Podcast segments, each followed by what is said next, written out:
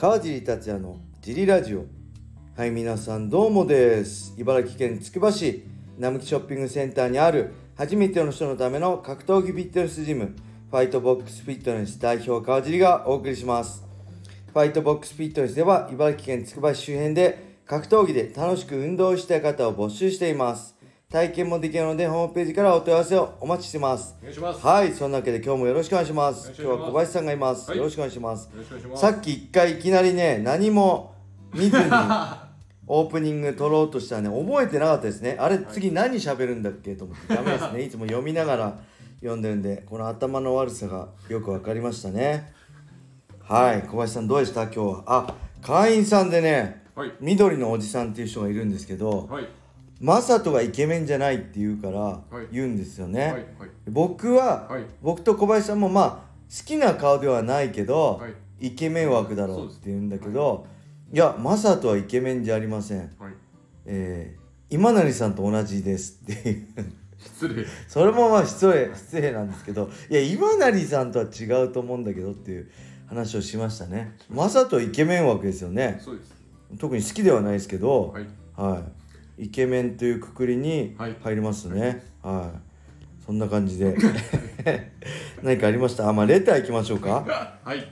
レター行きます。はいえージリさん、コバさん、お疲れ様です。レターがないってことで送ってみましたあ。りがとうございます。8月13日テレビ朝日でプロレス総選挙本当にすごいと思う現役プロレスラーは誰なのかが放送されてましたが1位は岡田和親でした。はい。そこで過去の歴代プロレスラー歴代プロレスラーを含めた1位は誰になると思いますか、はい。えー自分はジャンボ鶴田です。よかったらプロレス好きジリさんの1位を教えてください。はい。はいありがとうございまありすがとうございます。プロレス好きですか？小林さん。いやそんな詳しくない？全然詳しくないです。ね。はい。えー、じゃあね。はい。最近プロレスもんの本すごいゆ読んでるんですよ。こう昨日も言ったけど、はい。クラッシュガギャルズの本だったりもそうだし、はい。えーなえー中村慎介とはい棚橋の本もそうですしはいもともとプロレスは今は全然僕も見てないんですけど、はい。えーまあ僕の1位はもう三沢光晴ですねはい。やっぱり全日本とあのー超世代軍はい。とか四天王はい。プロレスを見てプロレス好きでハマってたんで三沢本当にねとこう大学生の時ね友達とはい。ヒクソンだったら三沢に勝てるってねあ逆ひ三沢だったらヒクソンに勝てるってねガチで言い争いしてました 三沢のエルボー誰も避けらんねえだろうと三沢レスリング出身だしはい。三沢だったら勝つだろう、はいヒクソンにってガチで思ってましたねはい。はいでジャンボ鶴田もはい。ちょうど僕が見始めた頃は超世代軍超世代軍っていう三沢川田小橋たちが、はい。えージャンボ鶴田に挑戦するみたいな感じで、ジャンボ鶴田がはい。無敵のつ強さを誇ってたんで、はい。ジャンボ鶴田も、はい。えー最強の一人だと思ってますただ僕の中で一番好きなレスラーは三沢ですねはい。でなんか昨日ね、えー最近湊かなえにハマってるって言って、古本屋ブックオフ行ったらね、はい。えーキラーカーンのはい自伝みたいのがあってそれちょっと興味あったんでパラダを見て面白そうだったんで買おうと思ったんですけどはい。1000円したんではい。やめました。キラーカーンキラーカーン1000円ねえなと思って今日他にもねいろいろあったんでちょっと買っちゃいましたね。また読んだらお知らせしたいと思います。はい。はい。それでははい。もう一個いきましょうか、はい。えー、川地さんどうもです。ラジオネームウォーターポーです。はい。えー、USC ファイトナイトマルロン・ベラドドミニク・クルーズを観戦しました。37歳の元チャンプドミニク・クルーズがどこまでできるのかに注目していました。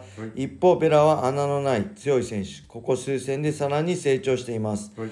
ドミさんの軽快なフットワークに見ておられてしまいましたが37歳で5ラウンド持つの方は不安も抱くスタート結果はベラのプレッシャーに押されパンチを避けたところにハイキックをもらい KO 負けでしたが見どころ十分なファイトでした。はい。あのファイトスタイルだとさすがにトップ戦線はき難しいでしょうか。なんか少し寂しい敗戦ですね。はい。はいありがとうございまあすりがとうございます。これ前も話したけどまあ、このあのファイトスタイルだとさすがにトップ戦線は難しいですね。難しいでしょうかっていうかあのファイトスタイルであの WEC も USC もチャンピオン取ってるしもう本当に強かったんですよ。37歳。これもう本当年齢ですよね。誰しもがそうです。僕もその年齢に穴があってね40過ぎてもベストのコンディションでいたいと思ったけど本当難しいんですよね、えー30後半。はい。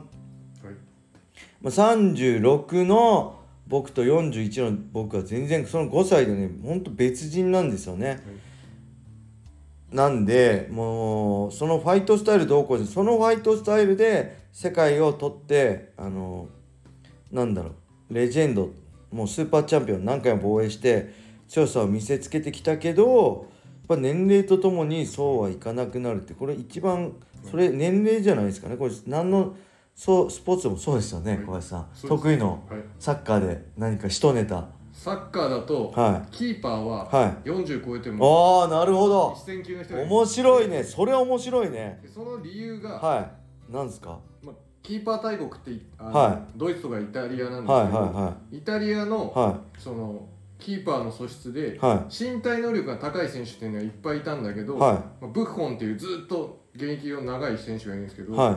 その選手は同じミスを2回しないらしいんですこの状態でここにボールがあったら、い。この動きをすればいい。ディフェンダーがこっち行ったらこの動きをすればいいっていうのをは1回も、ま、一回間違うんだけど1回間違った動きは2回しないからどんどんどんどん試合とか練習を重ねるたびにい。はより完璧に近づいてって強い選手になってくるということでその知識とあとそのディフェンダーの位置とかそのはい。経験値が上がることによっ経験てで。読みがいなるほど。瞬力発力よりもボールを追う動体視力よりも読みなんですね。その選手を見てあここからこっちの可能性が高いな。はい。あのあれ占いと一緒ですね中国の。この何何個もはい。占い重ねた結果でこういう時はこれが何パ統多い統計学。はい。なるほど。それ面白いですでね逆にはい。テントリアとかフォワードの選手ではやっぱりそのやっぱ瞬発力ですもんね。はい30超えてとかは身体能ですもんね。特にサイドの選手とかはどうしてもダッシュする力が必要だったりスタミナが必要なんでそのいいサイドの選手がこう年齢を重ねてくると、それより荒削りな選手に取って代わられるっていうのはあります。やっぱりね年齢なんですよ。年齢とともに絶対誰しも衰えるし、まあ、40過ぎて世界のトップレベルでやるって相当すごいと思いますよはい。なんで今活躍してる20代の選手が、はい。まあ、40代になってどうなるかね。ちょっと見ていくのもすごい、あのそういう落ちていく姿を見るのも、はい。えーまあ切なさもあるけど、まあ、格闘技の魅力の一つなんじゃないかなって思いますね。はい、じゃあもう一ついっちゃいますか？はい。川地さんこんばんは。ラジオネームたっくんです。はい。スーパーライジンライジン38について発表されましたがはい。観戦チケットが2万から100万とはすごいですね。完売す完売するのでしょうか？はい。榊原さんは雷神というコンテンツを世界世界的なものにしたいのでしょうがメイウェザーで本当に効果があるのでしょうか？またパッキョとも会っていたようですがさらに迷走していきそうです。はい。純粋に本物の MMA を見るのであれば USC しかないのかなと思います。はい実際に最強志向の選手は USC を目指しているのではい。とはいえ結果が全て榊原さんの描くものを遠くから拝見させていただきます。はい。カージーさんは地上波がなくなった雷神の今後の戦略についてどうお考えですか？はい。はい、ありがとうございます。そう、これ、スーパーライジンね、はい。ライジン38、えー、一部、二部制で、投資チケットが最低価格が2万なんですよね。はい。結構な強気なは値段ですよね。2万でしょ？いはい。次が5万、はい。次は10万、はい。20万、30万、60万、100万ときてますね。はい。はい。結構強気なんですけど、はい。まあそれはねわからない。どういうどういう策略があってそうやってるのかわかんないですけど、はい。これね純粋に MMA を見るのであれば USC しかないのかなと思うのは僕はねちょっと純粋な MMA って全部純粋な MMA ですよね。純粋な MMA を見たいならむしろはい。あ純粋な本物の MMA を見たいんであればむしろあのシュートとかね、はい。えーアマチュアシュートとかプロシュートとかディープとかねファイティングネクサスとかそういうのを見るべきですよね。そういう中にはい。今後トップに上がっていく選手をねがその原石があるんだってそういうのを見つけるべきだし、全部 USC も含めて、えーそういうのを見るべきだと思うんですよね。だけど、まあ、いろんな MMA があっていいと思うんですよ。これだって世界一だけをこれ僕はね世界一だけを昔は求めるのがファイターとして当たり前だと思ってたんですよ。みんな格闘技ジムに来てるんであればプロを目指してるんであれば世界一を目指すのが当たり前だと思ってるしみんなそうだと思ってたんですけどある時そうじゃないことに気づいたんです。あ世界一目指すだけがプロじゃないんだとはい。そこに気づいてなんだろう。せ僕は世界一ずっと目指してきたけど本当格闘技で、えー名前売りたいとか金稼ぎたいとかでもそうだし、まあ、世界平和世界平和を願ってる人もいたしね、はい。あのいろんな格闘技と向き合い方あっていいと思うんだなと思ったんですよね。はい。見てる方もそうで世界一を目指す格闘技をはい。見,、見る人は USC を見ればいいし、はい。えー日本人がはい。しのぎを削るはい。舞台を見たいんであれば雷神を見ればいいし日本人が世界に挑戦する舞台見たいんであれば雷神見ればいいし、えーいろんな向き合い方ありますよね、はい。えーキックボクシングも見たいんであればワンとかね雷神でもやってるし、はい。えーなんかねそのその人のはい。固定観念をはい。他の人にはい。こう当てちゃいけないんだなって僕自身ねすごい反省したことがあるんで、はい。あ向き合い方っていろいろなんだなと思うんではい。まあほんとたっくんがはい。純粋なみ MM 見たいんであれば USC 見ればいいしはい。それだけじゃないんですよね。雷神やっぱ僕は前のラジオでも言ったように、はいえーその名前知ら名前しか知らないはい。そのストーリーを知らない者同士のすごい試合よりもやっぱり日本人ファイターの今までのストーリーを知ってる試合の方がい。正直ね見てて見入っちゃうんですよね。なんでまあ人それぞれなんじゃないかなと思いつつはい。まあ2万は高えよなって どう思います？小林さんこの本物志向とか。2万2万のそのチケットの価格に関しては、はい。そのどうなんでしょうね。こ放れどういう？そっちがなくなっあからのー。けど大したあれじゃないって言ってましたけどね。放映権も。はい。ちょっと謎ですよね。はい。うん。とはい。まあそんな高くするんだったらこの年間パスみたいなあーそういうのも欲しいですね。が売れるんじゃないかなと思でほら得意の 得意のサッカーでほいらサッカーでやっぱ世界最高を見たいんであれば何ですかサッカー。チャンピオンズリーグ。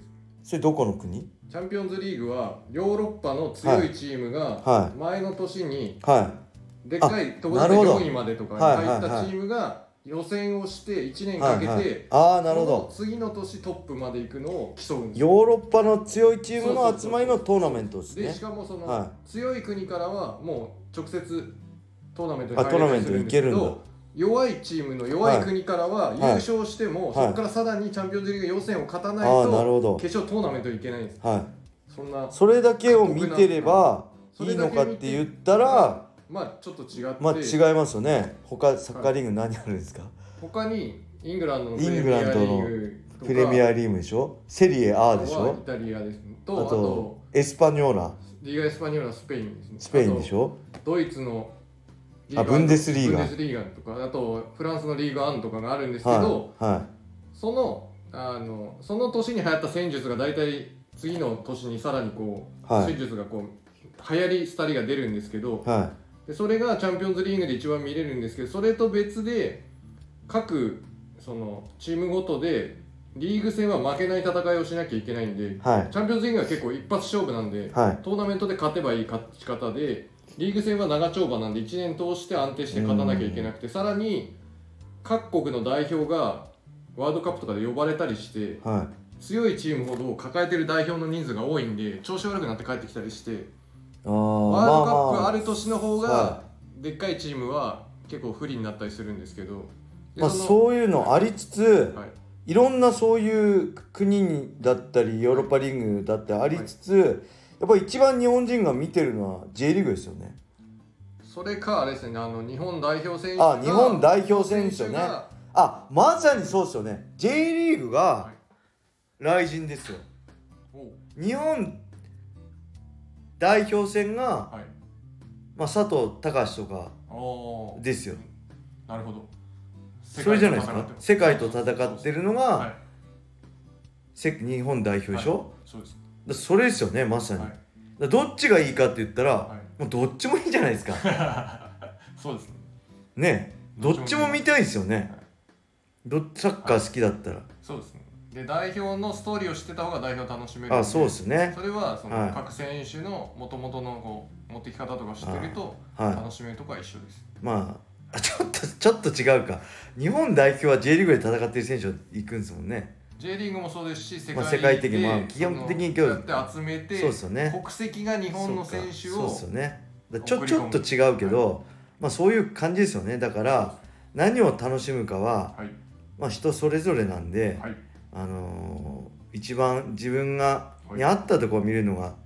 まあいいのかなって思いますね。で雷神の今後の戦略ははい。分かりませんね。僕みたいな素人が世界的プロモーターの考えることはちょっとね読み取れねえです。ただそれをどんな状況でも、まあ、日本世界に挑戦する日本人で、えー、雷神はい。ねえー他にもねベラトールもあるし、はい。えーシュートディープはい。いろいろあるんでそれを全部僕は楽しんじゃおうかなと思ってます、はい。あすごい長くなっちゃいましたね。ごめんなさい。今日は16分も喋っちゃいました。えーそれでは今日はこれでいいですか小林さん、はい。話足りないことはないですか？大丈夫です。はいそれでは今日はこれで終わりにしたいと思います。皆様良い一日を。またねー